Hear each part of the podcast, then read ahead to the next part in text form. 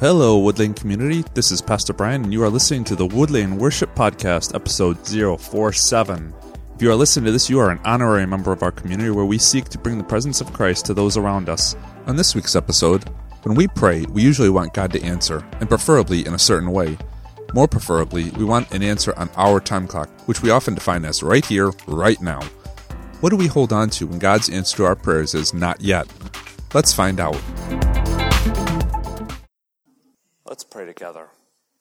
God, this day, this season, transform us.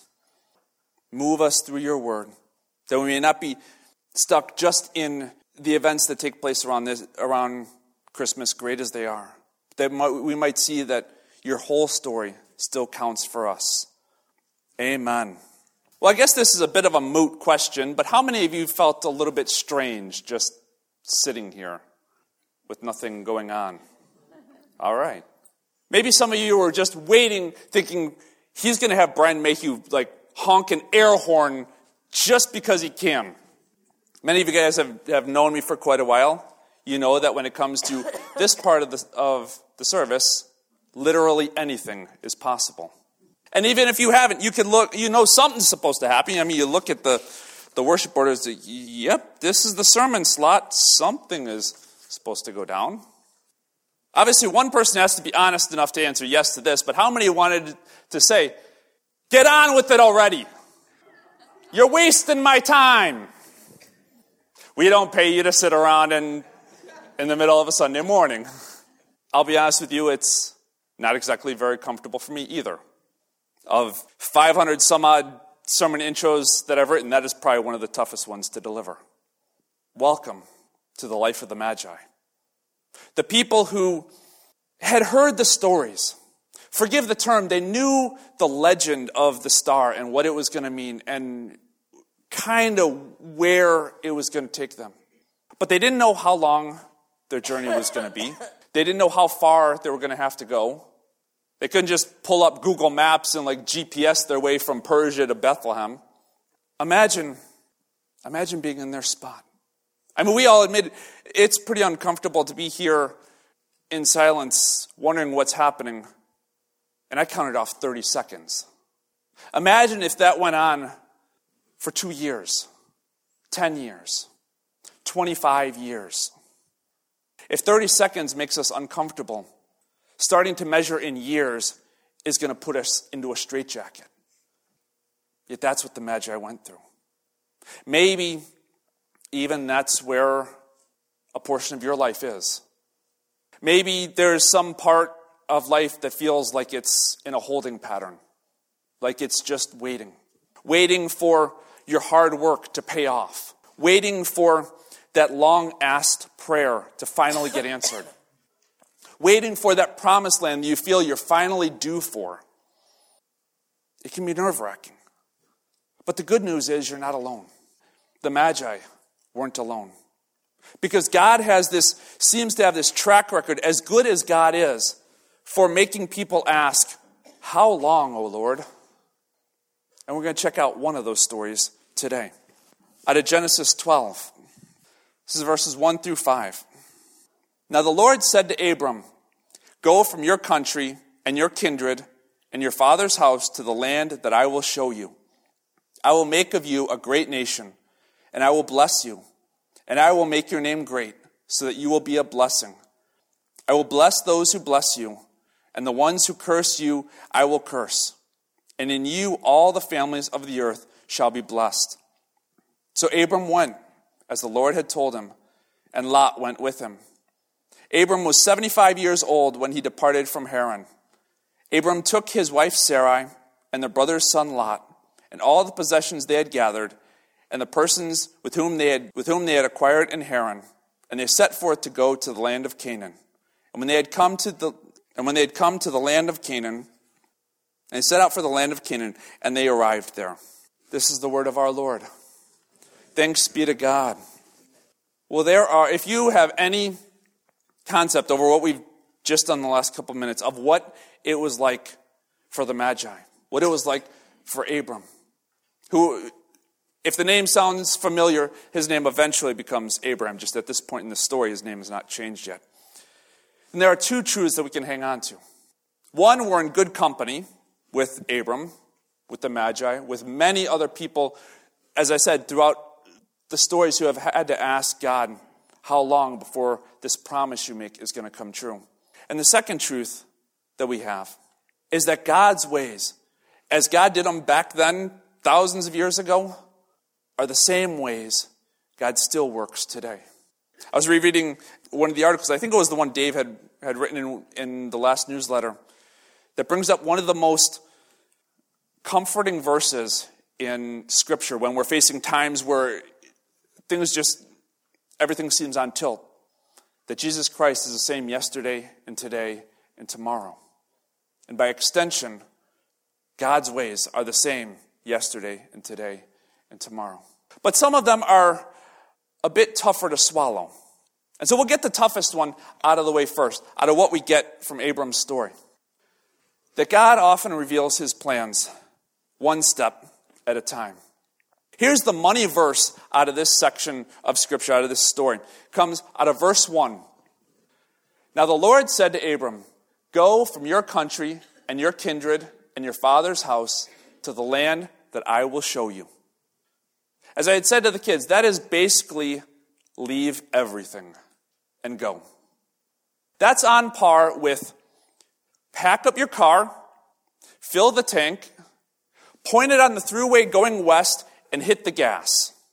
Now, if I were given GPS directions like that, I would probably wonder, where are we going? I mean, if you saw it on paper, it'd kind of be like, drive west. It's just another road trip. You are a braver man than I. You, you, come on, where's the rest of this? Yet that's what Abram goes through. What does Abram get? Go until I say stop. That's kind of like saying drive until I stop your car.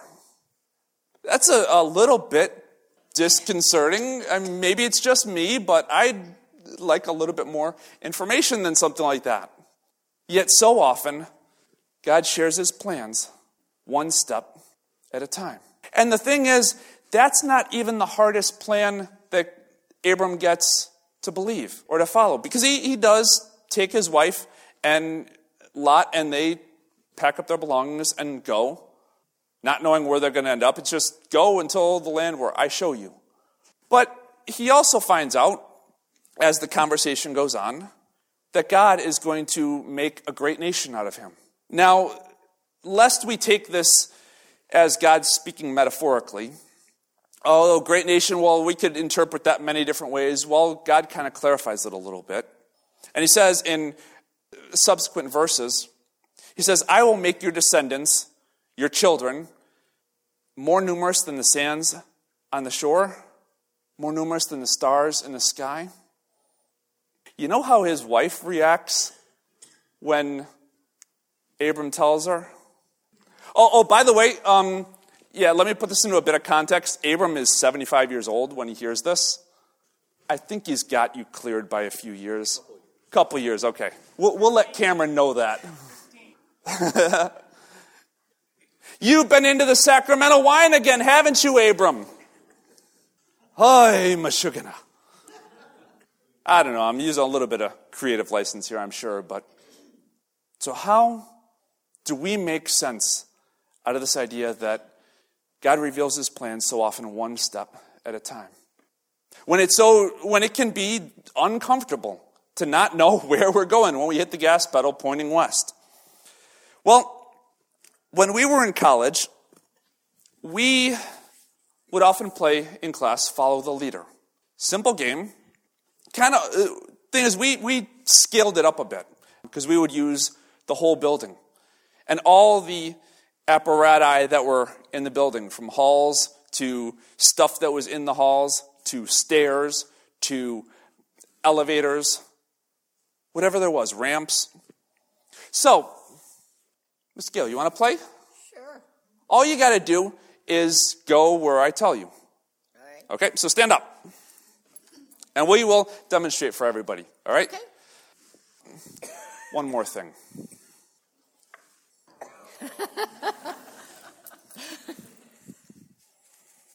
oh.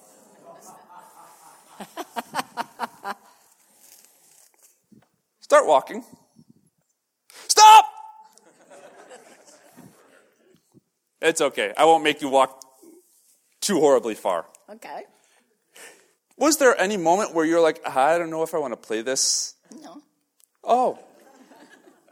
Okay, here, I'll be I'll be gracious enough to give you these back. Thanks. You can have a seat.